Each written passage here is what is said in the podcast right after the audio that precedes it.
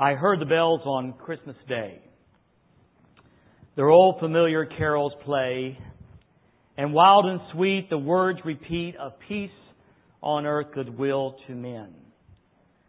I thought how, as the day had come, the belfries of all Christendom had rolled along thunderous, unbroken song of peace on earth, goodwill to men. And then in despair, I bowed my head there is no peace on earth, I said, for hate is strong and mocks the song of peace on earth, goodwill to men. Then pealed the bells more loud and deep, God is not dead, nor doth he sleep.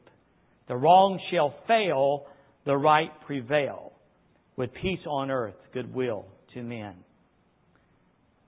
Till ringing, singing on its way, the world revolved from night to day, a voice, a chime, a chant sublime of peace on earth, goodwill to men. The video was, the soundtrack was from 1968, 69.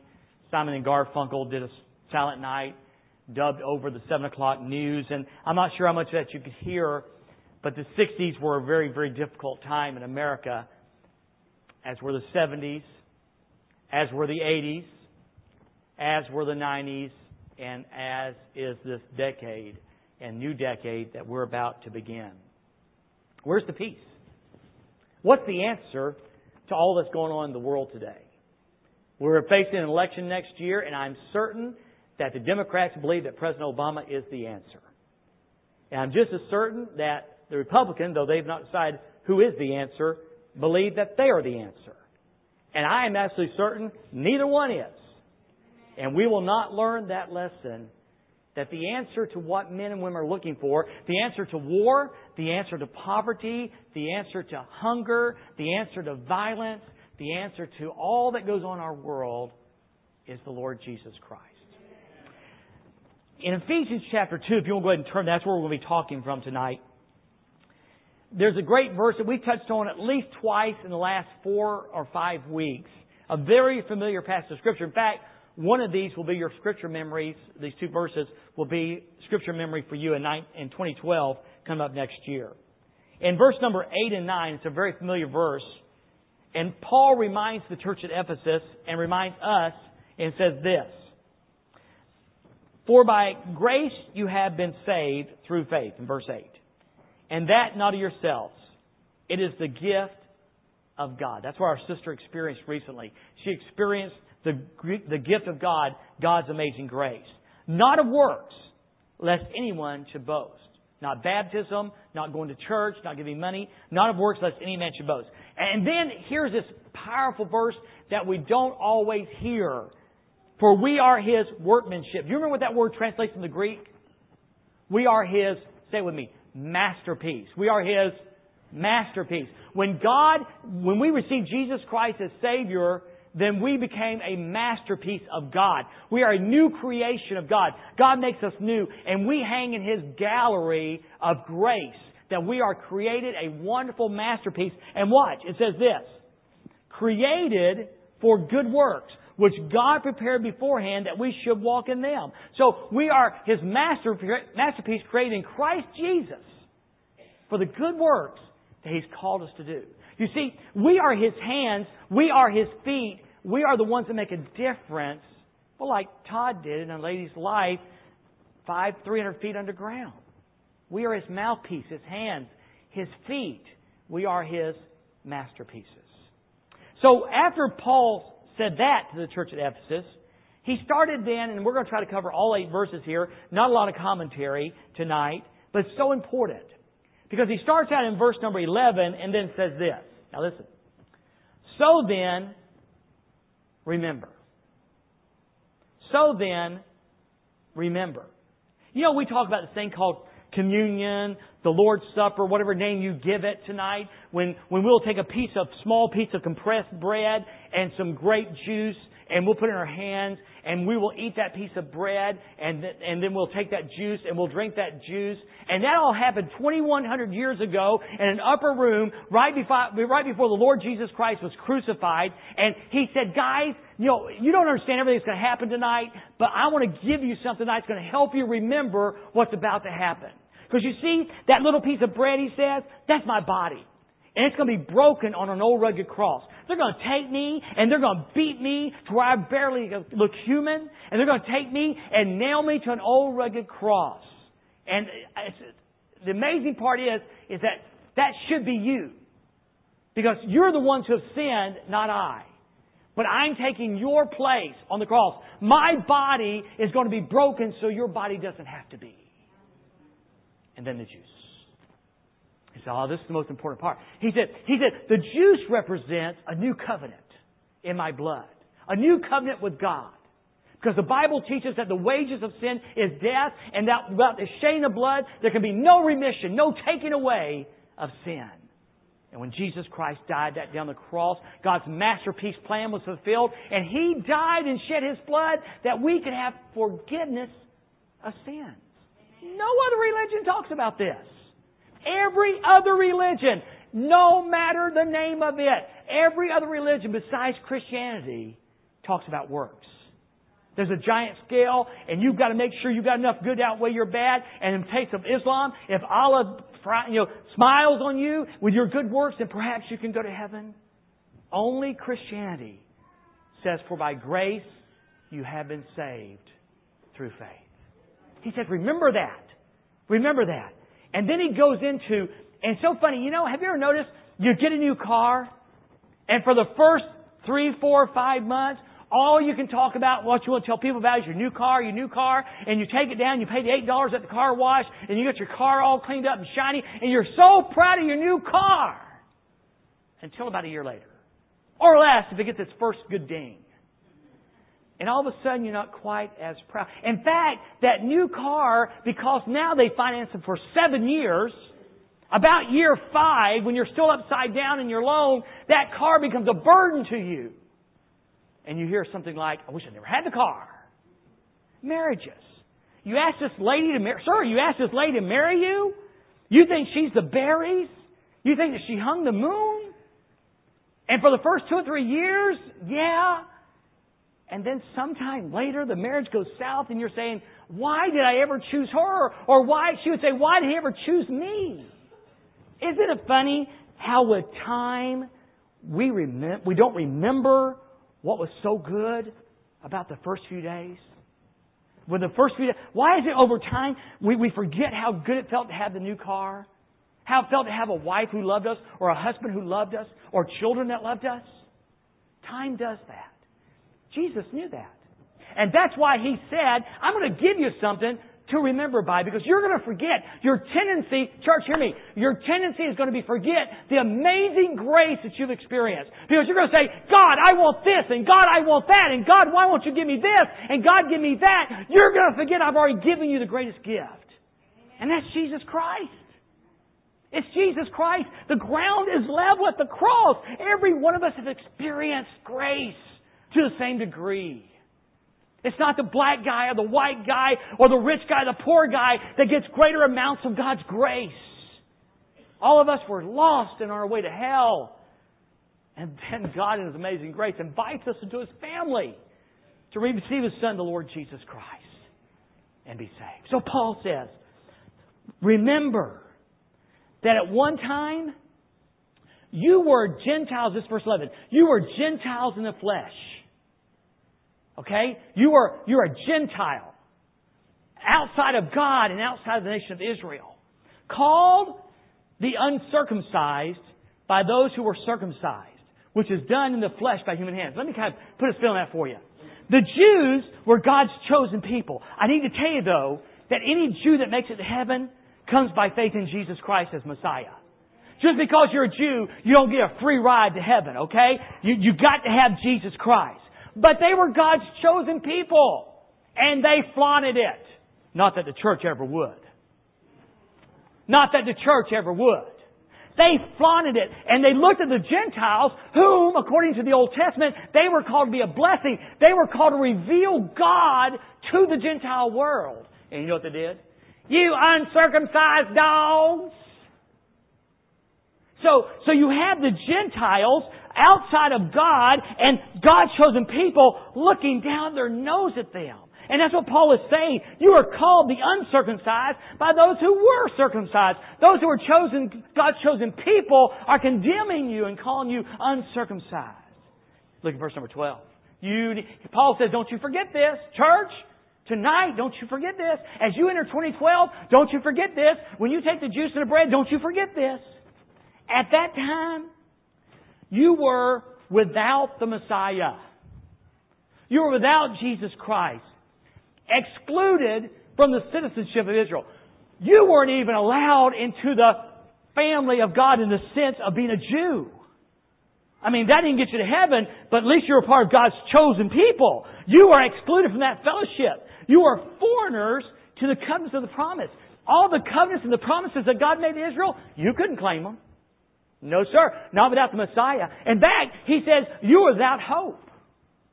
Your life without Jesus Christ you were hopeless. Say hopeless. You're hopeless. You had no hope. And the ultimate culmination of that is you were without God. Folks, that's what God, that's what Paul is wants to remember. You've got to remember what life was like before Jesus. I don't care if you're six years old and you were born in the nursery. Somehow you've got to reach back and understand and realize that you are reprobate against God. You are depraved. You had nothing to bring to God and you were on your way on a fast track to hell. But God in His amazing grace looked past your wealth or your poverty or your skin color or even your sin through His Son Jesus Christ, forgave your sin and let you into the family of God. And that's what this is all about. That's what this is all about. Paul says, don't forget where you were. And Baptists, I'm going to tell you, we're so good at this. I'm convinced that some members of this church get up in the morning and say, God, aren't you blessed to have me on your side? We forgot what God has done for us. Instead, we spend our time telling God what we've done for Him. Verse 13. But now, Paul says, in Christ Jesus, say that, in Christ Jesus. Because of Jesus Christ. Because you are in the fold of Jesus Christ. You who were far away, alienated from God, have been brought near how? By the blood, by the cross of the Messiah. See, there's no horns to toot. You can't, you can't break out, break out your religious horn and start tooting to God how good you were. Because it says you were far away and you were only brought near. How? By the blood. Not because you were so worthy. Not because you were worth so much in the sense that, here's God, I bring this to pay for my salvation. You had nothing to bring. All you could bring was simple childlike faith. And look down at the baby and ultimately the cross and say, Jesus, I believe you're the Son of God. I believe that when you died, you died for me. And I believe that when they put you in that grave, that the grave could not hold you. In fact, three days later, you busted out of jail. Come on now. You busted out of jail. And then you ascended back to the Father and you're making intercession. You're on my side right now before the Father in heaven. And Jesus, one day, you're coming back. One day, you are coming back again. And the next, this time he comes, he won't come as a baby. He's coming as the reigning King of Kings and coming as the Lord of Lords. But now in Christ Jesus, you are far away, have been brought near by the blood of the Messiah. Here it is. For he is our that's why I said, that's why I said Jesus is the answer to poverty. That's why I said Jesus is the answer to hunger. That's why I said Jesus is the answer to broken marriages. Jesus is the answer to addictions. Because He is our peace, who has made both groups one and tore down the dividing wall of hostility.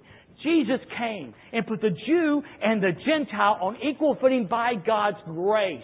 He tore down that wall. Isn't that cool? Now, just think about it for a moment.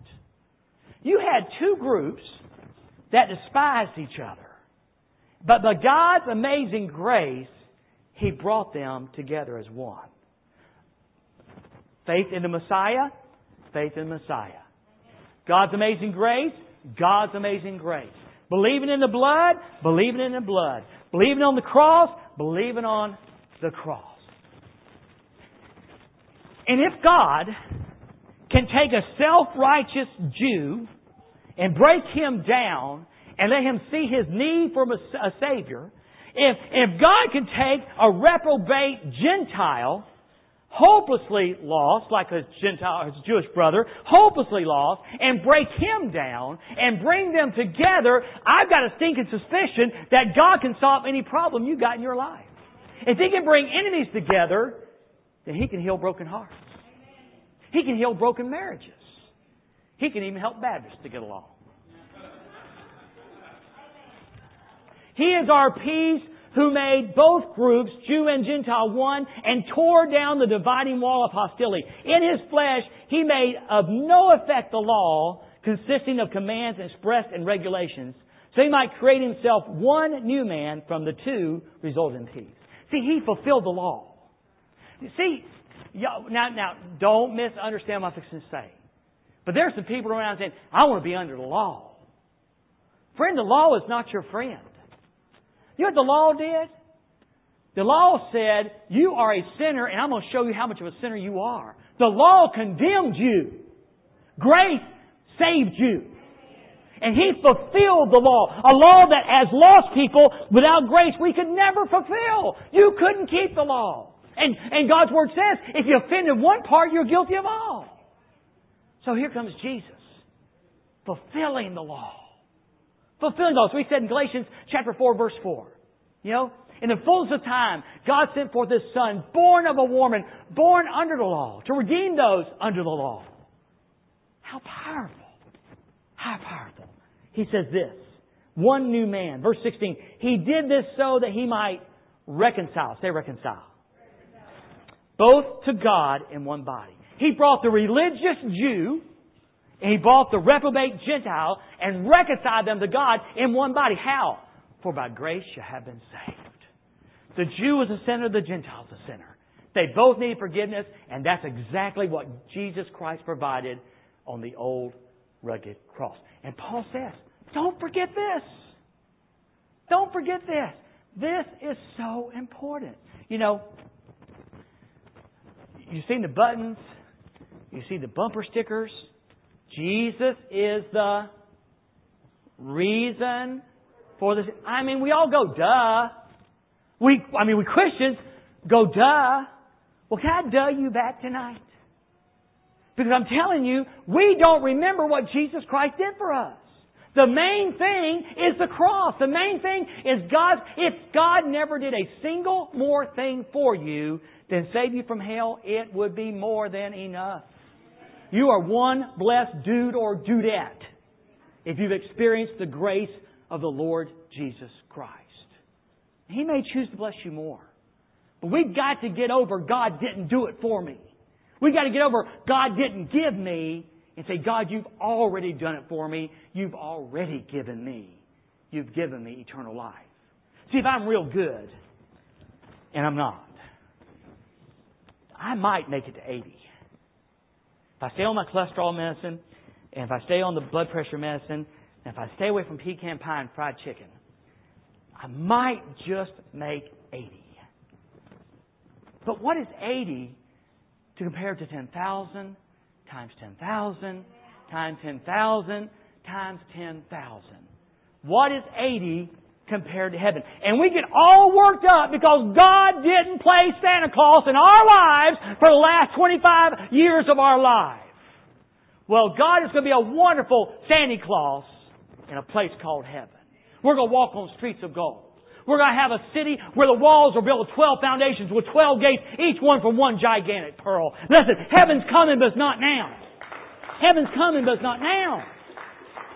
Let God be God in our lives here and be thankful for what He has done already in your salvation experience. And by the way, most of us have a whole lot to be thankful for.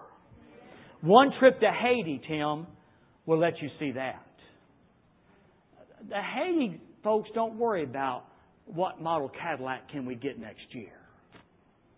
They might be lucky to have a pair of shoes that they can wear. One trip to West Africa will convince you how blessed we are. You say, well, Dwayne, I'm not in West Africa or Haiti. That's why you ought to be thanking God right now. It's by His grace you're calling yourself an American and living in this great nation that we do. He did so that He might reconcile both to God in one body through the cross and put the hostility to death by it. When Jesus came, when the Messiah came, he proclaimed the good news of peace to you who were far away and peace to those who were near. When Jesus came, He brought good news. And the good news is that any man, any woman, or any child can come to relationship with God if they'll trust Jesus Christ as Savior. You know, some people like to say, Steve, that, that the Christianity's narrow. Because Jesus made this audacious claim that I am the way, the truth, and life, and no man comes to the Father but by me. How narrow minded, no, how broad. Because he says, whoever, any man, black, white, green, yellow, rich, poor, Chinese, German, American, it doesn't matter. He invites people into the family to trust His Son and ultimately on the cross and have forgiveness of sins. The good news of peace to you who are far away and peace to those who are near. For through him we both have access by one Spirit to the Father. So then, you are no longer, say, I am no longer. I am no longer foreigners or strangers, but fellow citizens with the saints and members of God's household. Let your byword be tonight. I am no longer. Come on, church. I am no, I am no longer on a pathway that leads to hell. I am no longer far away from God. I am no longer on a path of destruction. I have been set free. And that's every person who's put their faith and trust in Jesus Christ. Now that's just plumb incredible. Then, all these nitnoise, all these little details, all the things we think are just so important, just won't matter. Let's see if I can get an amen on this.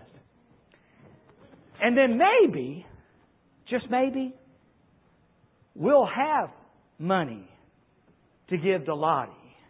Tim, you didn't use your line. We need a Lottie money for Lottie. Maybe then we'll reach that $40,000 goal and send missionaries to tell a lost world out there that there is a man named Jesus who loves them and died for them.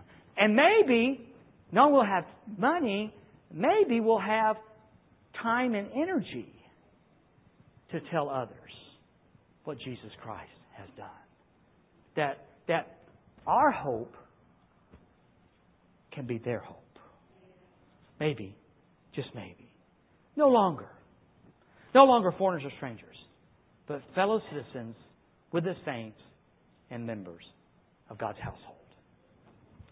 I suppose it doesn't work with the car illustration. Because truth is, cars get old and they're just not as much fun. And don't say that about your wife. Because I'm going to use that illustration.